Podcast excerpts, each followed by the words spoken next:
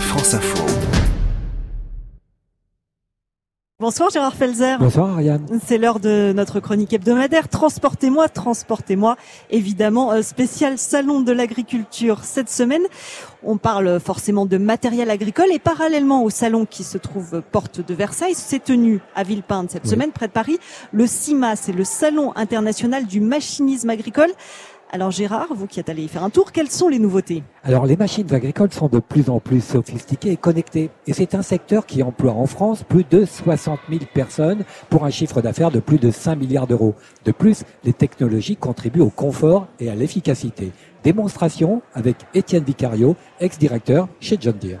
Une cabine très silencieuse. Là, la porte est ouverte. Alors on va fermer la porte maintenant. On y va Oui, ça change tout. Hein. On est sur un tracteur supersonique là. hein. Alors, supersonique peut-être pas parce qu'il ne dépasse pas les 40 km heure sur la route, c'est la loi française, mais il peut faire beaucoup de choses. La vitesse moyenne du semis du maïs, c'est environ 8 km heure. Et bien là, on fait plus que doubler la vitesse, tout en gardant la précision. Et de plus en plus, les tracteurs ont un pilote automatique avec une super précision et une optimisation des trajets, ce qui soulage d'autant l'agriculteur. Et on voit également de plus en plus de drones ou de robots, Gérard. Oui, concernant les drones volants, l'agriculture est de loin le premier marché. Mais il y a aussi des robots électriques roulants, intelligents et vertueux du point de vue de l'environnement. Des désherbeurs électriques, Charles Adnaud de la société Carré. On a voulu un robot qui soit les bras de l'agriculteur pour la partie désherbage mécanique. On a aussi voulu lui donner des yeux, une caméra double optique. Elle va compter des pieds qui vont être prêts à récolter et ensuite de capteurs qui vont mesurer la température du sol, le pourcentage d'eau dans le sol, où se trouvent ces mauvaises herbes. L'idée c'est de pouvoir fournir un rapport à l'agriculteur et donc diminuer ses intrants. D'autres robots permettent aussi de travailler dans des endroits réputés inaccessibles. Oui, ce sont des robots à chenilles qui passent partout. Renaud Marie, chef de vente chez Paya. Nous avons une toute nouvelle gamme de robots, un centre de gravité plus bas, qui nous permet d'avoir encore une meilleure adhérence, de pouvoir attaquer des pentes jusqu'à 55 degrés. Donc ce sont toutes les personnes qui vont euh, travailler dans des endroits escarpés, dans des voies de SNCF, les bords d'autoroute, créer des chemins dans les forêts, euh, tous les endroits un peu euh, pentus. Mais la plupart des tracteurs aujourd'hui roulent encore au diesel. Alors,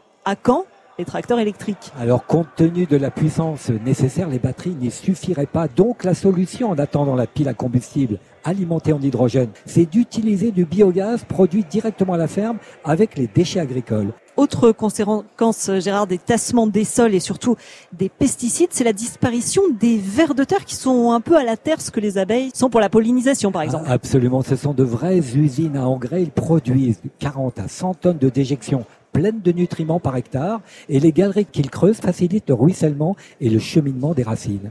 Certains agriculteurs renoncent au labourage pour faire bosser les vers de terre. C'est le cas de Jonathan Christin, agriculteur à Genève. Le ver de terre, il vient manger les feuilles, tout ce qui est en surface, et après il redescend en sous-sol, et euh, en fait il fait des galeries. Et euh, les vers de terre, il descend à un mètre facilement. Mon sol, ça fait 5 ans qu'il est plus labouré, mais il est très meuble. Comme tous les ans, parce que là on a beaucoup parlé de machines, mais les vedettes des salons, ça reste quand même les animaux d'élevage. Qu'en est-il justement de l'attraction animale, notamment dans les pays les plus pauvres Oui, alors il faut en effet rappeler que les propriétaires de tracteurs ne sont que 30 millions dans le monde face aux 300 millions qui travaillent en traction animale et plus d'un milliard qui travaillent la terre à la main.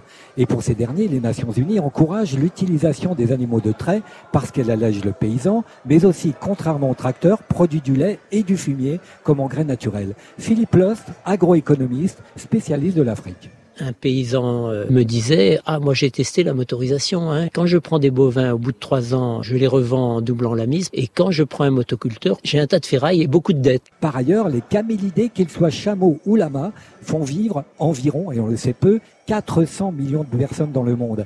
Bernard Fay directeur de recherche sur les camélidés c'est un animal de sel qui se monte comme le cheval. On connaît les Touaregs dans le désert, qu'on utilise le transport de denrées non périssables. Et puis c'est un animal de traction utilisé euh, dans des pays où il est un auxiliaire de l'agriculture de façon très importante. Par ailleurs, en France, euh, l'attraction ou l'attraction animale devient très tendance, que ce soit pour l'agriculture biologique, le ramassage scolaire ou les travaux municipaux. Et l'âne, que l'on redécouvre, fait de plus en plus partie des familles rurales. Le conseil noté Gérard. Allez, on termine avec la séquence insolite qui concerne une course de tracteurs, même des concerts de tracteurs. Plus exactement des tracteurs tondeuses pour lesquels existent des championnats du monde et même une course façon 24 heures du Mans. Et le prix au vainqueur est un dindon vivant.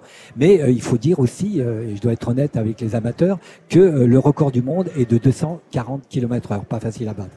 Gérard Felzer, transportez-moi chronique à retrouver sur franceinfo.fr. Merci beaucoup.